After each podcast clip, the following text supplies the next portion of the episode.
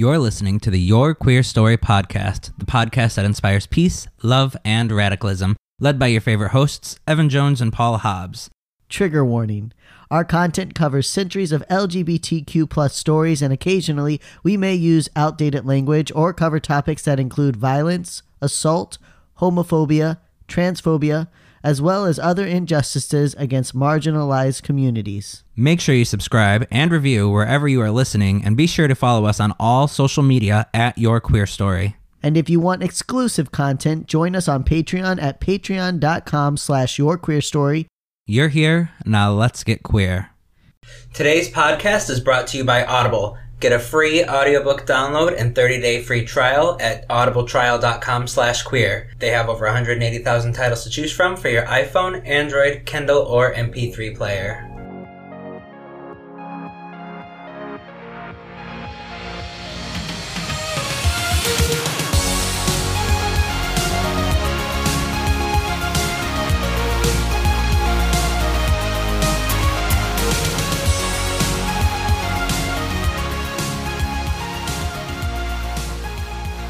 Hello and welcome to another episode of Your Queer Story. We are your host. I'm the used Kleenex you shoved to the bottom of your purse, Evan Jones. And I'm the candy bar with a razor blade in it that your mom warned you about, Paul Hobbs. And we are so glad you're listening as we hit episode number 10. And because, yes, yay!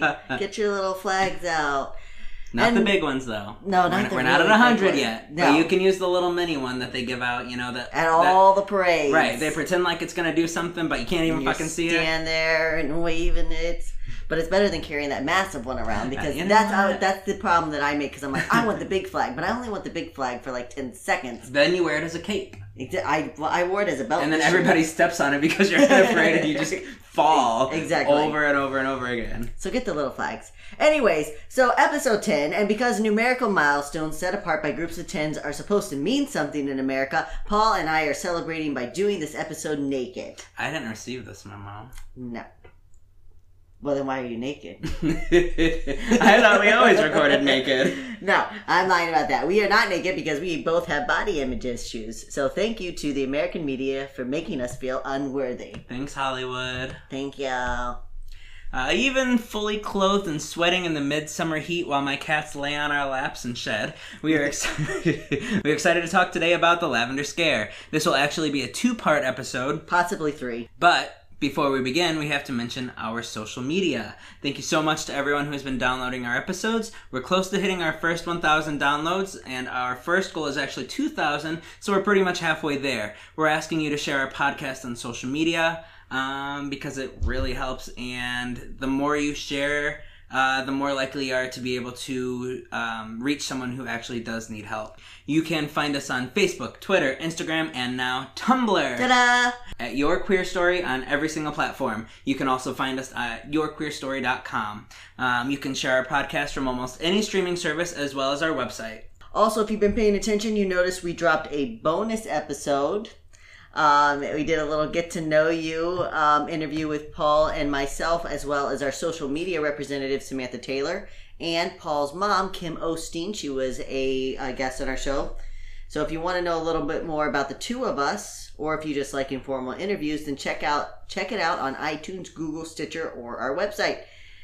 And finally, we have launched our blogs. So uh, if you are a reader, then check it out. Um, Paul's got a couple things up there. I'm working on getting a few things up. So if you like to read, go on. We've got some good information there. Absolutely. Um, without further ado, we're going to jump into our topic for the day, which is the Lavender Scare. And this is actually part one the fairy deal. In 1952, President Truman received a memorandum from three of his aides, which read Although the matter is frequently discussed in whispers behind hands, a number of responsible persons have advised that the country is really much more disturbed over the picture which has been presented so far of the government being loaded with homosexuals than it is over the clamor about communists in the government. This memo came at the height of McCarthyism. What? So they were more mad that there's gays in the government than people who they think are going to overthrow the government. Which is precisely the whole point of the Lavender Scare and this episode and the subsequent episodes. But I- How? How can you be like, well, there is somebody. Well, I'm glad you asked, Paul. That's why we're doing the episode. Well, I know the reason, but I just don't understand how you could be that person Oh, I know. and sit here like, well, that that'd literally be me like, I know, I know, I know. I would be like, I don't know. I heard that guy over there straight, but I mean, Trump got elected by the Russians, but he's straight. We should probably worry about the straight man. Uh, yeah, well, that's what you would think. You think that that's what we would be worried about, but no, no, no, no, no. In America, we have always been very, very hung up by what is in people's pants and what people do with the things that are in their pants. That's all we care about. And this episode, Since the Puritans. since the Puritans, and this episode shows it perfectly because McCarthyism, the Red Scare, should have been about communism and communists trying to infiltrate and take over America, but it didn't, it wasn't about that at all. Even today in school, we are still taught that the Red Scare was about communism, but it was not. It's a lie, kids, and that's why we're here. So this memo came at the height of McCarthyism and the Red Scare, which plagued the country, which plagued the country for over a decade. The Red Scare was about communism and keeping the country safe and free from the evil teachings of Karl Marx and Vladimir Lenin. But the truth is, as I just said, the Red Scare quickly became a blanket that covered a much darker motive by conservatives to purge the government and the nation of homosexuals and anyone who was different. Though some did try to proudly proclaim their true intentions to fight the queers, a term that was used often during this time period. Which is why we're reclaiming it. That's right, we're taking it back, bitches. Others assumed that hiding their motives would take them farther, and indeed it did. In fact, many today still are not aware that the Lavender Scare, the terrorizing of queer communities, was going on under the guise of the Red Scare. But as always, in order to understand one event in history, we must look back at previous events. The truth is, the Red Scare of the 40s and 50s wasn't even the first Red Scare of the United States. The first Red Scare came on the heels of the 1917 Bolshevik Revolution led by Vladimir Lenin in Russia. Communism had been steadily gaining popularity around the world and threatening government regimes of all kinds. When the Romanov family was brutally unseated from their throne in Russia, a chill ran around the globe among rulers, statesmen, and leaders who feared they might be next. In order to dissuade their citizens from following Lenin's revolt, communism was distorted and portrayed as the worst horror that could befall a country. Of course, the bloody revolution in Russia, and specifically the ferocity shown upon the royal family, did not ease any Western minds. Democracy was being threatened, and those who held reins in Europe and the United States did not intend to let their governments fall. So, uh, yeah, so the Bolshevik Rev- Revolution really, like, spiked fear into the hearts of people everywhere because now the communists What kind to- of party did they have before communism? Uh, it, it was a the czarist, so it was a um, it was a family ruled. The So it was um, like a king and queen type. yes, thing? it was king. Okay. The Romanov family was the royal family, and then they got overthrown Russia. by a communist ruler. And then they got overthrown by the Communist Party, which up until this time, it just like they had started to. was it a vicious? It was vicious. It, well, yeah. Was it as bad as? It was like, are you saying the French Revolution? Yeah, yeah, yeah. It wasn't quite that bloody, but it was. They definitely overthrew the. Um, I mean, they killed everyone that was in any kind of power.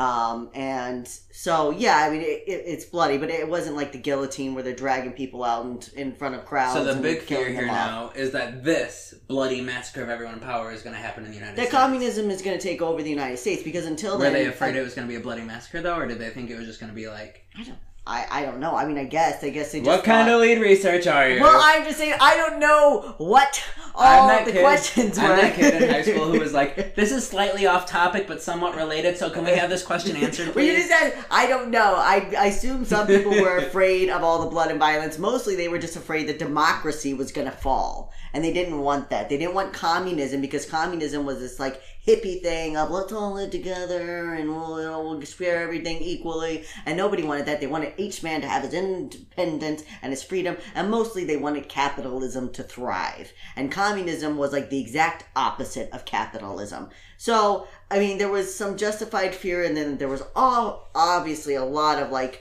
conflate or uh, like I don't know if it's conflated the, is the word, but there's like blown up fear. Right, things blown out a real like technical term. it's blown up, guys, just like your cell phone. Dad jokes. Despite the rise of communism on the eastern half of the globe, The tragedies of World War I and the subsequent victories of the Allied powers distracted the American public from their Soviet fears. The roaring 20s brought new life and change to the country, and the Great Depression reminded our nation that no person is above heartache and hunger.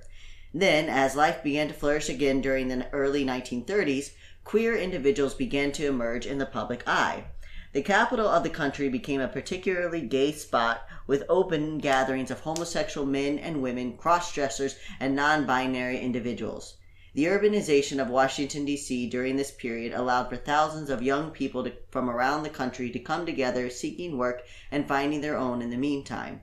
The growth of LGBTQ communities is a common byproduct of urbanization. We see how similar groups had been formed in New York City, San Francisco, and Chicago just decades earlier. So, anytime you study the growth of, of queer communities, um, you see that it's because some kind of event brought people to, you know, to that area and urbanization always you know like it's the whole i mean even today we run away to the big city i mean we didn't run away to the big city but we ran away from indiana to a bigger bigger area area, yeah. yeah. and we even see it like there's a higher population of of queer individuals in new york higher population in san francisco and los angeles and Well, I think it's because that since we are a percentage of the population and a minority, the more people you have concentrated in one area, the more likely there are to be a higher number of gay people just because the percentages are. well yeah but also but i mean well like there's high populations in Well, yeah, obviously the cities definitely have a higher percentage of gay people than other areas. Mhm. I mean, eh, just because there's. I don't. Well, like I said, mean, it's there's so many reasons. it's urbanization Yeah. you know where uh, uh, as opposed to like suburbanization where like you know a bunch of you know families with their homes you know settling down or There's usually also. I don't know if it's factual or not, but I'm just gonna say it like it's a fact because this is our podcast. take this as a fact Christians when you have smaller communities, there's usually more religion. well that's well it's easier to, uh, it's easier to control them by religion Yes. and when you don't when you have diverse communities you're going to have diverse opinions Mm-hmm. and perspective and therefore you're going to have more diverse political leanings where but whereas if you put one group of people that are all exactly the same in one area it's like the midwest t- they all tend to think alike go figure So while this is all going on, remember from our uh, from two episode from two episodes ago, we started talking about Hollywood and how in the 1930s they started to um, blacklist uh, homosexuals from uh, television. So while this is going on in another area, you have to remember also simultaneously there's less and less representation of homosexual people in media, Yep. um, which allows the public to think they're that they aren't real people. I guess that they don't really. I feel like they felt like they kind of like going under the ground, like here, oh, look at this gay phase of the 1920s, and then like they just kind of disappeared from the public's mind, and we're gonna see that they they did they they it was like people just kind of forgot about the homosexual for a while, mm. and that was great. That was great for the and when we say homosexual, this was an all encompassing Right. term. So in the 1920s, 30s, 40s, all that homosexual meant anybody who wasn't straight, no Yeah. matter what orientation or gender identity you had. Exactly. Yeah. Like yeah. Um. You know, a transgender individual would have just been classified as a homosexual or a sex pervert, which was actually the term that they used the most. Sex pervert, sex deviant, which someone told me that I used the word deviant a lot. And that's not my word. That's the word that was used so much during this time period. It was actually a, the legal reference to a homosexual was sex deviant or sex pervert. and we don't want to change. We don't want to um illustrate history in a different light that it actually happened, unlike most common history books that are portrayed. So we like to keep things as accurate as possible and use the terminology used in the time period. So when we're talking about different time periods or different things, we would probably use the word deviant less. Yeah, well, yeah, exactly. In another time period, it wouldn't be. But it's important to remember how we were referred to. So when people say, "Ah, it wasn't that bad for the homosexual," yeah, it was. Um, and this is how people perceived us. And also, t- words matter. Okay. Anyways, So the unique thing about Washington is that it's it is the nation's capital and thus the center of American government. As Franklin Roosevelt worked to establish the tenets of his New Deal, uh, more federal employees were required. From 1930 to 1942, the federal payroll jumped from 70,000 workers to 270,000 workers, an increase of 200,000 people. In case you can't do math. thanks. During World War II, it is estimated that 5,000 new jobs were created each month. In later years, some conservatives would look for a master plan that exposed how so many homosexuals were planted into the State Department. But the truth is, economics and a basic need to fill job openings was the reason for the swell in queer employment. Yep, more jobs, needed, more people came. So just as you know with any other statistic you're always going to have a percentage and if you're hiring 200000 people there's going to be a percentage of them that are gay Exactly. especially in an, an urban area where there's a higher percentage of lgbtq individuals Exactly. Another reason to consider why LGBTQ individuals gravi- gravitated towards federal civil service is due to its appeal for those outside of societal norms.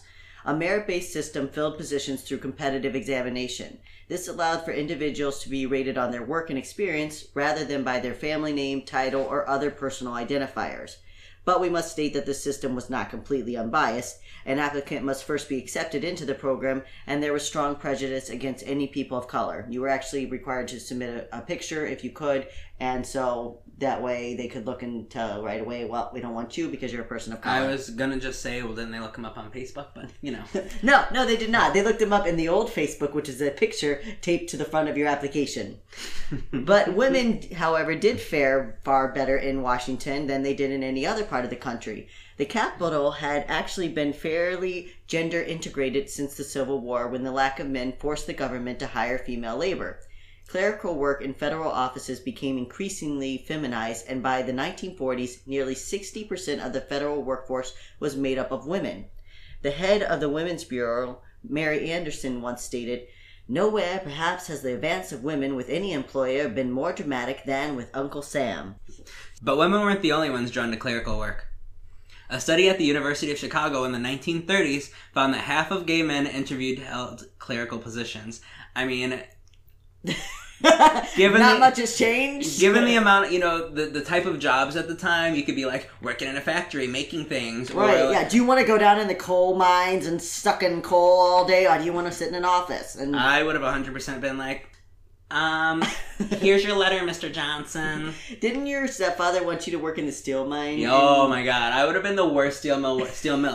So my Steel mill, stepfather, yeah. um, which, granted, it is a, uh, probably the best job I could have gotten in the area. Um, Yeah, in wanted, Indiana, He wanted me to get a job at a steel mill, which you know, in his mind was not had obviously nothing to do with my sexuality or anything, but strictly to do with the fact that this is the best job you're gonna get. Yeah. And I would have not. I would have probably blown the place up and killed everybody, not intentionally, but That is I- absolutely true. Paul should never be around any kind of, of big machinery. It would have been like a scene out of a movie. I, I would have like tripped. My shoe would have flown off. It would have got caught in a cog somewhere. The thing would have turned and molten like steaming steel would have like poured out all over the floor. Somebody would have slipped on the molten steel or like melted their foot off and threw a broom somewhere that broke a light and just I get the whole true. place. It would have been bad. And it's not because you're not a technical person, because you are. You fix your car all the time. I've seen you put together all kinds of like different. I don't know what it like.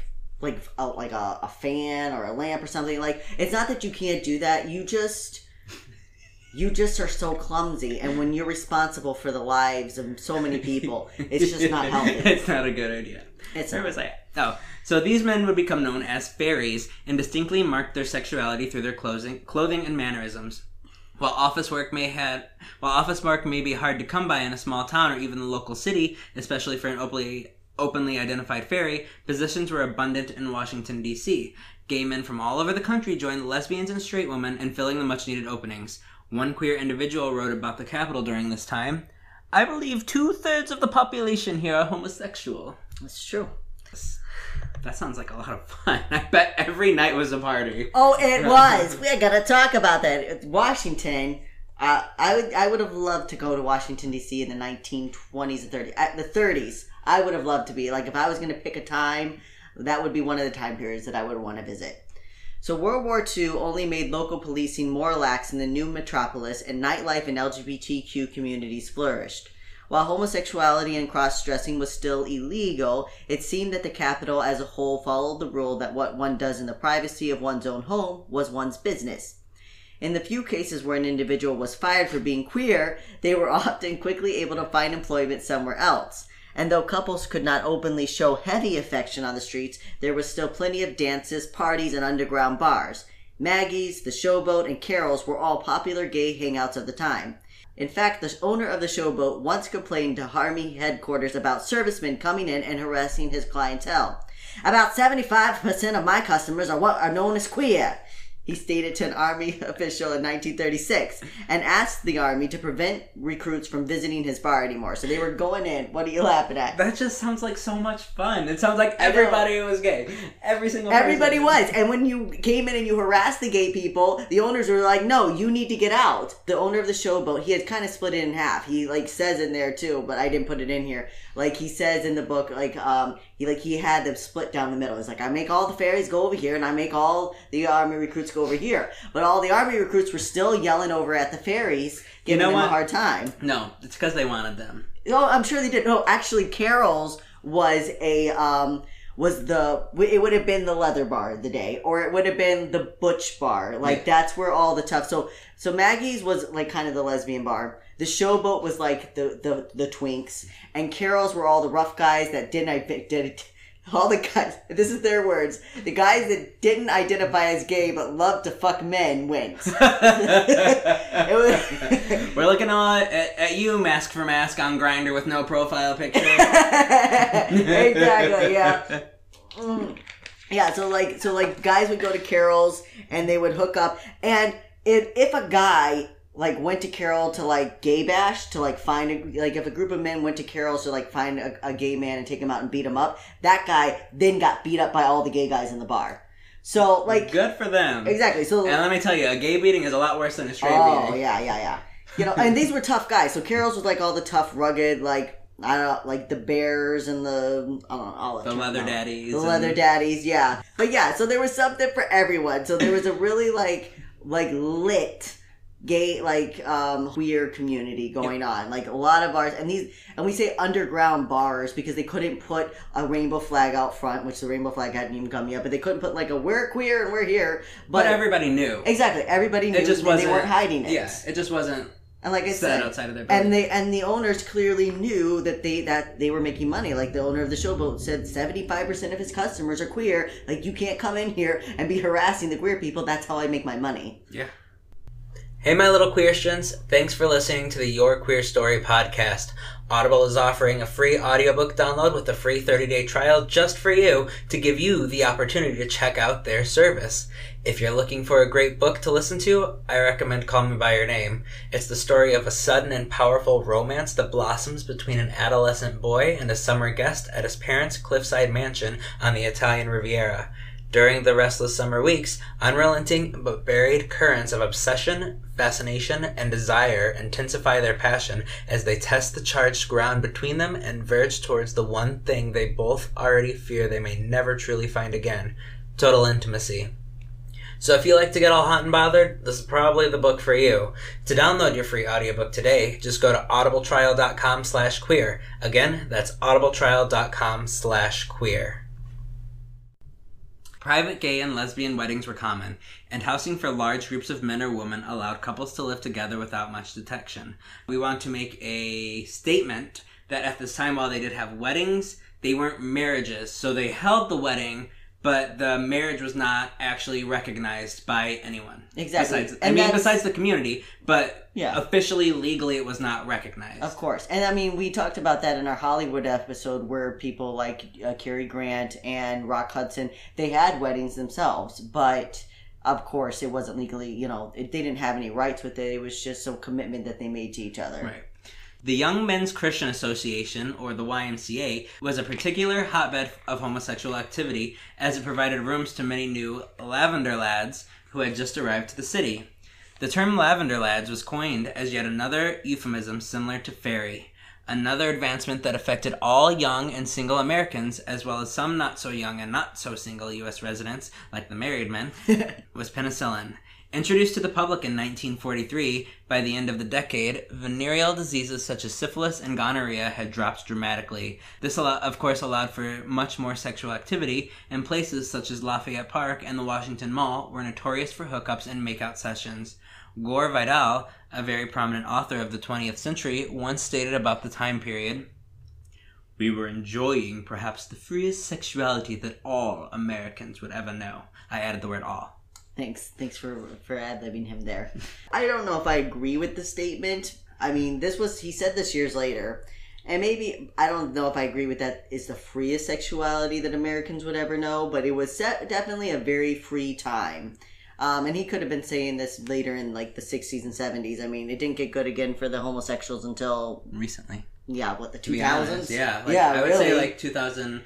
I mean, like, okay, so in my, I mean, you grew up completely different than I did, and I don't really Uh-huh. know much about that time period. We'll probably cover it in the future because I wasn't out, so I didn't follow LGBT news at the time. Yeah. Um, but I would say definitely around like 2008 was, Yeah. I feel like it kind of started to like, the 2000s 90s people started like in the 90s it was like you could you could be gay there was any legal um there was like transgender individuals were able to start like really getting access to medicine i mean for the first time really getting uh, access to medicine they were starting to have a public voice public forum that wasn't completely negative it wasn't great, but you were able to live with your partner, but you didn't have the rights. There was still a lot of discrimination. You could still be kicked out of your house. You could still you you you didn't have any protection. You it didn't have like, any you know what, protection, if this, no. if this is what we think, that you're gone. it's like here it's like yeah you can live your life we'll let you live your life but whatever comes from the choices that you make that's on you right.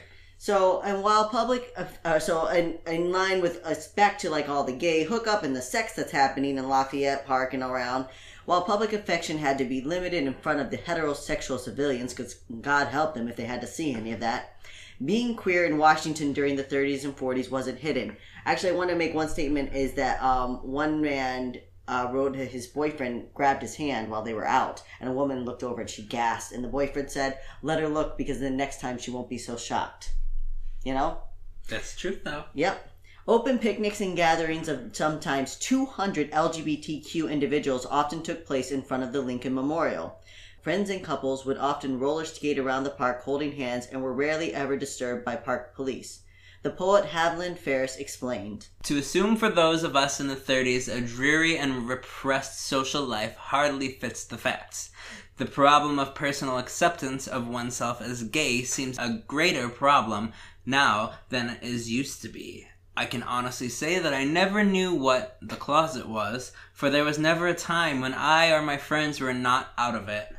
So there's a Wow, very that's actually really beautiful. Yeah, it was. It was like, yeah, it's like we didn't know what the closet was. We didn't know, like, they accepted themselves. They were fine, and and people knew. Like people that they worked with knew that they were gay. So it wasn't that people went around like blaring that they were homosexual. They didn't do that. They kept it quiet. You know, what you do in the privacy of your own home is your your business. But their close friends knew. So like one young man talked about how he checked into the YMCA and his the woman at the front desk asked him, you know, like where his partner was, and she and he's like, he's away visiting family. She's like, oh, do you miss him? So like she knew that it wasn't just a friendship. This wasn't just this buddy. And then and people would even invite some of their non-gay friends that they could trust to their weddings or to you know their parties where there was like you know people be openly expressing themselves. So like he said, like there wasn't a we weren't in the closet. The closet didn't come around until later. The Great War ended, and America and its capital were booming with both economic success, success and the country's new status as the world's leading power. Soldiers returned home to their families and towns that had been diminished due to the war's toll now spring back to life. The GI Bill, which allowed veterans to have their college paid for, infused universities and campuses across the nation with veterans seeking a higher education. Women who held jobs and established careers during the fight with Hitler now felt confident furthering their roles in a man's world, and even integration in the military had allowed for minds to be opened and hearts to be softened towards people of color as the civil rights movement gained new momentum. In fact, in all this flurry, there was only one group that truly felt left out, and you'll never guess who it was straight, white, Republican men. What? But they're always so like they never feel left out. They're always so good at it, taking everything and letting I everyone mean- else have the spotlight. How? I mean, okay, they have absolutely access to everything. They have absolutely no reason to fight for anything. Well, they're like, well, why don't we get to fight for our rights? Why don't we get to have? Why don't we get Where's to have Where's the parades? straight white parade? That's all they want to know. Where's the straight white? Why don't we get to? I mean, we can get married. Why can't we be in the street complaining about marriage? right? You can if you want to. I guess. yeah. oh God. Um, PSA: We don't hate straight white men. We don't. We hate. We don't hate the hypocrites. We don't understand how you can have access to everything that you could ever want. and still feel limited. Yeah. and feel that because people are calling you out for it that somehow that limits your voice nobody's limiting nobody's doing that no one's limiting your voice you can still say what you want you've always been able to say what you want we're just calling you hypocrites for your bolshevik i'm gonna say bolshevik through this whole thing all right, so Republicans have been taking a political beating for nearly two decades. Their last member, I spelled there wrong. Anyways, their last member of the party to hold the presidency was Herbert Hoover, who was widely despised for the bumbling way he handled the early years of the Great Depression. Paul is laughing at Herbert Hoover's name.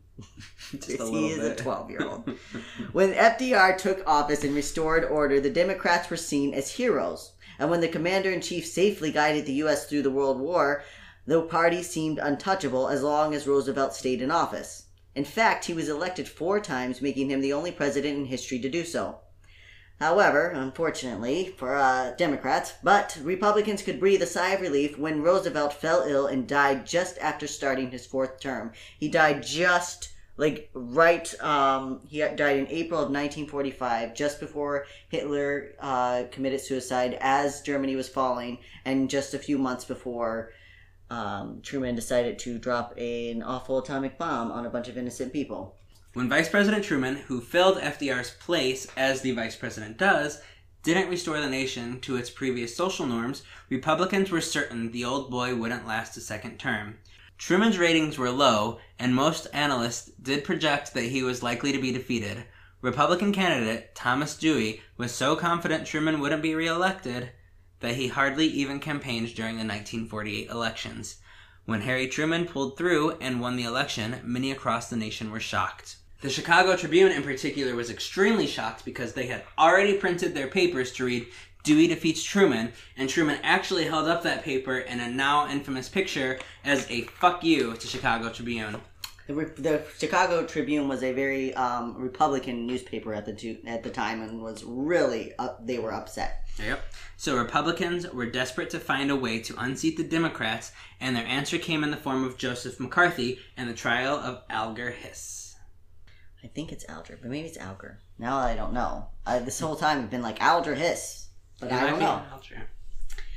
All right, so in 1948, the so-called trial of the century, which there's literally like There's 300 of them. there's 300 in the 20th century that was a trial of the century. The Lindbergh was uh, trial was a trial of the century, and the you know um, the Lindbergh baby trial, and there was that other one with the two brothers that killed their parents. Mhm. I can't remember. That was a trial of the century. The so-called another so-called trial of the century erupted into the national scene when the U.S. State Department official Al Alger Alger. I have to know how to say this guy's name. No, you don't. It doesn't matter. Alger Hiss. It matters. It matters to him. Alger Hiss was accused of being a Russian spy. The accusation rocked the capital and the country as a whole, who seemed to have quite forgotten the dangers of communism. Actually, several communist chapters had opened in many different states across the nation. Last week we talked about Bayard Rustin and how he was a member of the Young Communist League um, for a couple years. Members carried their membership cards and little red booklets to identify themselves when attending meetings, though many preferred to keep their party leanings quiet as there was still certainly a stigma surrounding communism. While citizens in the private sectors were certainly permitted to their own political viewpoints, federal employees were another matter altogether. When news broke out that the department official may be a communist seeking to infiltrate American democracy, the old irrational and suffocating fear of communism began to rise. So the reason that communism was so scary is because this is what the straight white American white man has put into place: mm-hmm. capitalism and Yeah. a two-party system. Yeah. And heaven forbid anybody with an outside political opinion Mhm. have some sort of say in the government. Whittaker Chambers is self-reformed communist and self-reformed homosexual, so that means he used to be a communist and he used to be a homosexual, but he's found Jesus, hallelujah, accused Alger Hiss of soliciting him to pass along information to the Soviet Union. Hiss vehemently denied the accusations and sued Chambers for slander. However, during a congressional hearing, Alger was caught lying about having known Chambers and having passed along confidential documents to Chambers. Uh, there's a lot of debate about whether Alger Hiss was actually a communist, but he did lie about knowing Chambers, and he did lie about passing documents to him. Now, he said he thought he was that Chambers used a false name and he thought it was a different guy. Whatever. But because of this, Hiss was taken to trial for perjury, with the first trial ending in a hung jury in 1949, but the second finding him guilty in 1950. Aldrich served just over three years in prison and maintained his innocence until his death, but the case brought back a larger black cloud over Washington, D.C. Republicans had been demanding investigations into the State Department throughout Truman's first term as president. In 1947, the Personal Security Board was formed by Secretary of State George Marshall and headed by John Peurifoy. Peurifoy had come to the Capitol just over a decade earlier and had stated had started as a mere elevator operator before gaining an official position in 1938. Now he was in charge of assessing security risks on the Capitol. The main target for these risks seemed obviously geared towards communists, yet a warning administered to Marshall in June of 1947 spoke of other potential threats to national security. The letter stated, There is a deliberate, calculated program being carried out not only to protect communist personnel in high places, but to reduce security and intelligence protection to a nullity.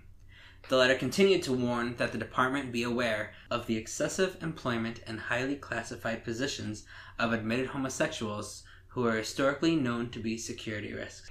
How on earth could the committee have arrived at the idea that homosexuals were historically known to be security risks? I'm so glad you asked. How? In 1913, Colonel Alfred Redl of the Austrian-Hungarian Empire was discovered as a Russian spy, and it was found that the fall of the empire was nearly single-handedly brought about by the arch-traitor's decade-long espionage. It is estimated that Redl was directly responsible for the deaths of half a million of his own countrymen and was originally brought on as a spy when he was blackmailed by the Soviet intelligence for being a homosexual.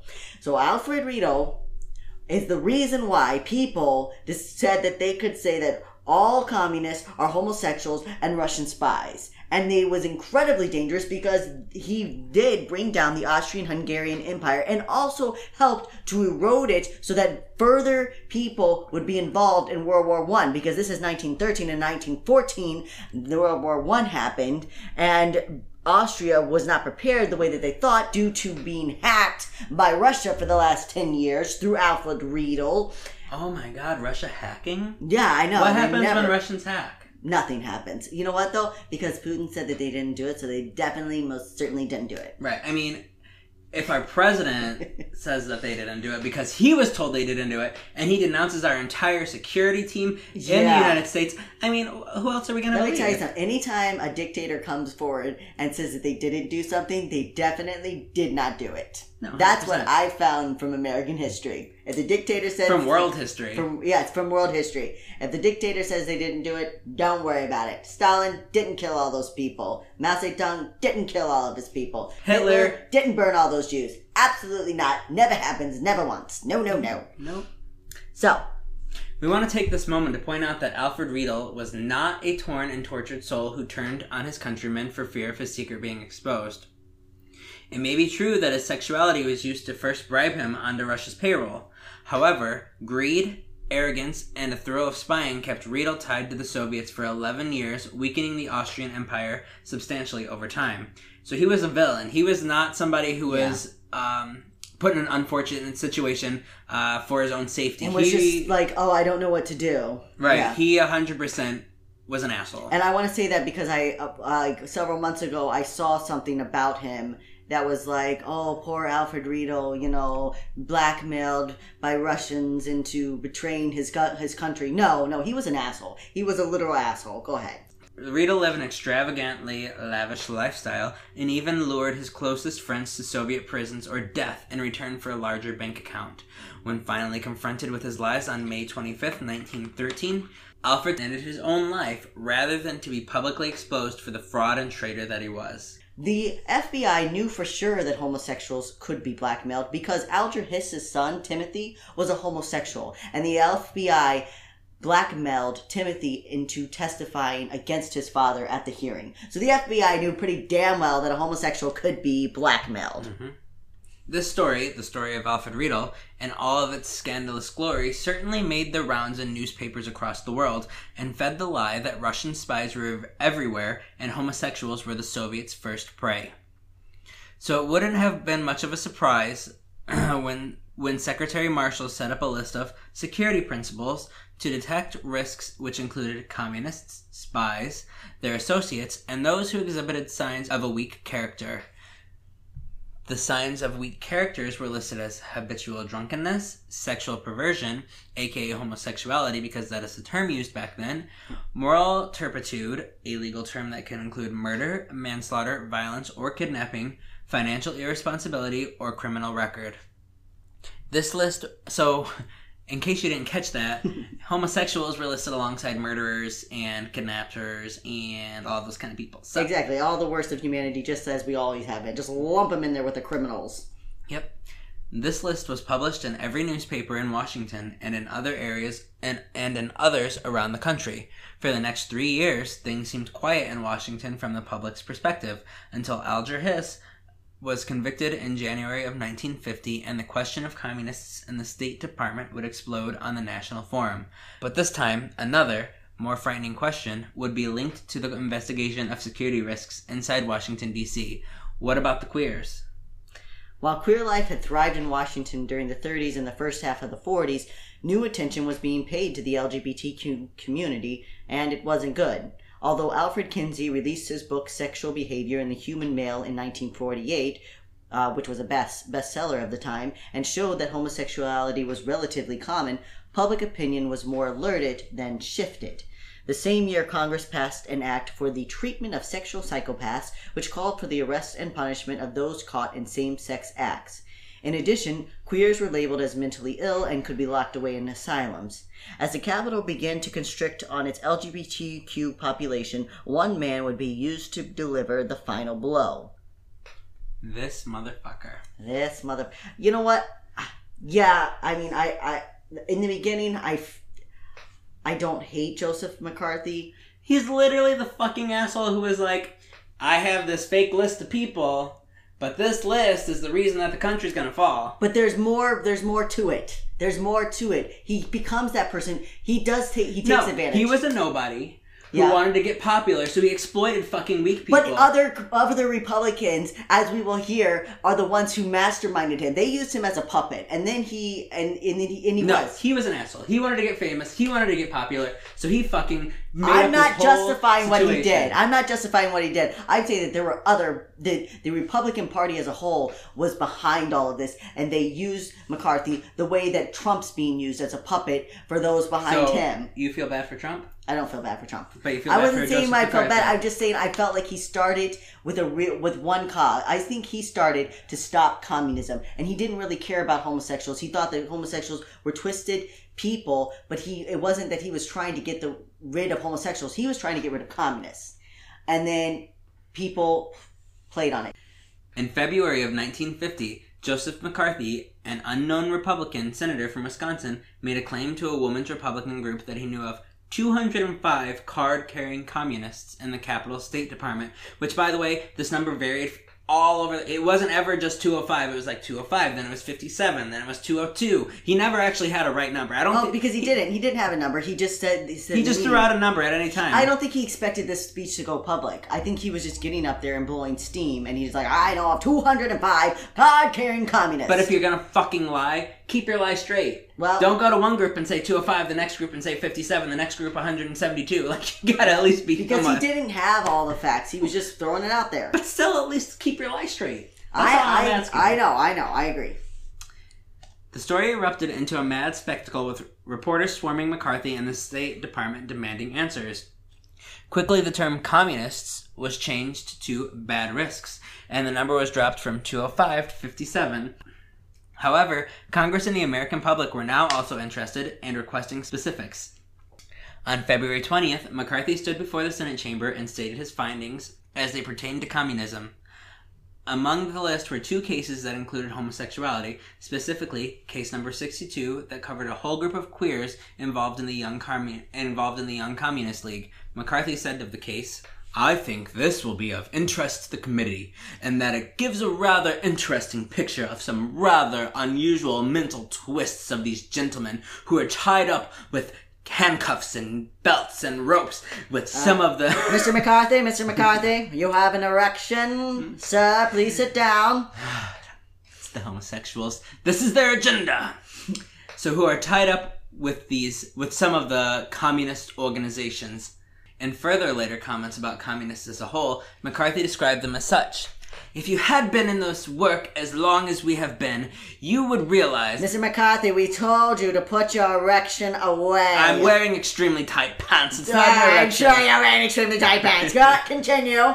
You would realize that there is something wrong with each one of these individuals. You will find that particularly every active communist is twisted mentally or physically in some way. That's So, as you could see, if you were listening, if you could hear past all the erection jokes, McCarthy used the same description for both homosexuals and communists, thereby solidifying the two in the minds of congressmen, journalists, and thus the American public. On February 28th, a week later, a second hearing was held, this time with the new Secretary of State, Dean Acheson, and the still head of Personal Security Board, John Peurifoy.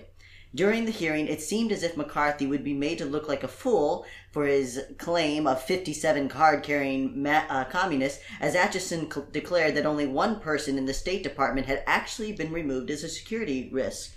Yet, Republican Chairman Styles Bridges, and this is the asshole that I think, Styles Bridges was a shrewd man who knew exactly where he wanted to take the hearing. The truth is, Peurifoy had been interviewed a few weeks earlier and had already spilled vital information that Bridges and Republicans were ready to capitalize on. However, that hearing had been private, while this one was available to the public and especially news journalists. Remember how we said Republicans needed a plug back into the White House after 20 years of exile? Well, that plug was about to be made, and in fact would become the foundation for Republican politics for the next 80 years through our current date. Bridges began to drill the state secretary about guidelines on what would constitute a security risk. Acheson stated risks were determined by Whether the person has, as a matter of character, any defect that would lead him into any of these difficulties. such as homosexuality. Well, yes, that would be included. Attention Hollywood, if you're looking for two gay people to bring yourself back into the light, we're the people to Are you pick. looking for two gay people that you can hide away into side roles? Because we'll be really great at that. We know you don't like to put us in any lead roles. Also, Heather. I don't want the responsibility of a lead role, so I probably Is that what's really been happening all the time? They're like, Probably though. oh god, no, really? I just like to be the extra. No. So it was about this time that John Peurifoy, perhaps anxious to make the State Department look good, suddenly declared that 91 individuals had been dismissed or forced to resign under investigation. Most of these were homosexuals, Mr. Chairman, he said. In fact, all but that single individual removed strictly for communism had been let go due to their orientation. Records showed that 31 homosexuals were terminated from federal employment in 1947, 28 in 1948, and 31 in 1949. Quietly, the government had been removing the individuals who helped to carry and shape our country during the formative years that followed the Great Depression into the Great War. But now, Republicans needed to use queer communities as a platform to launch them back into the White House. So that might not sound like that much, but the government at that time wasn't as big as it is today. No. And also, these were people who were being removed strictly for being gay. It wasn't like they were failing at their jobs. It wasn't like they were um, doing anything wrong. They weren't There's actually no job yeah, performance issues. They they weren't actually linked to communism. They were just gay. Exactly, and these are people that could have been held holding these jobs for ten or fifteen years by now, or Thirty even longer. Oh, well, yeah. I mean, I mean, well, over time. yeah, when you take in the rise in the twenties into the thirties, at least ten to fifteen years. I mean, people come and they're secure in their jobs, and all of a sudden they're being removed. So, though McCarthy had nothing to do with the termination of homosexuals or even the revelation that there were so many in the State Department, he was given full credit for both. Conservative congressmen praised him across the country with the Republican senator of Illinois gushing. He has forced the State Department to fire 91 sex perverts. Letters of support for McCarthy and his new crusade poured in, and an examination of his mail concluded that only one fourth of over 25,000 letters centered around communism. The rest were all from individuals expressing outrage over the sex depravity of the, sex, of the State Department. One journalist noted, The writers are less worried over ideological tendencies of the State Department officers who are involved than they are by their nasty moral habits. And by nasty, they mean anal. Exactly. a woman from New York wrote, The homosexual situation in our State Department is no more shocking than your statement that they are uncertain what to do about it. Let every American who loves this country get behind McCarthy or any committee which will thoroughly investigate and expose every one of these people. We must rid our government of these creatures. Republicans had hit a gold mine in Joseph McCarthy, even though he still seemed set on weeding out communists rather than homosexuals. This is not to give McCarthy any credit for being tolerant of LGBTQ individuals, because he was not. He simply really hated communism. However, Senator Bridges, the sly old fox, suggested to Joe that he redirect his campaign towards bad security risks as a whole.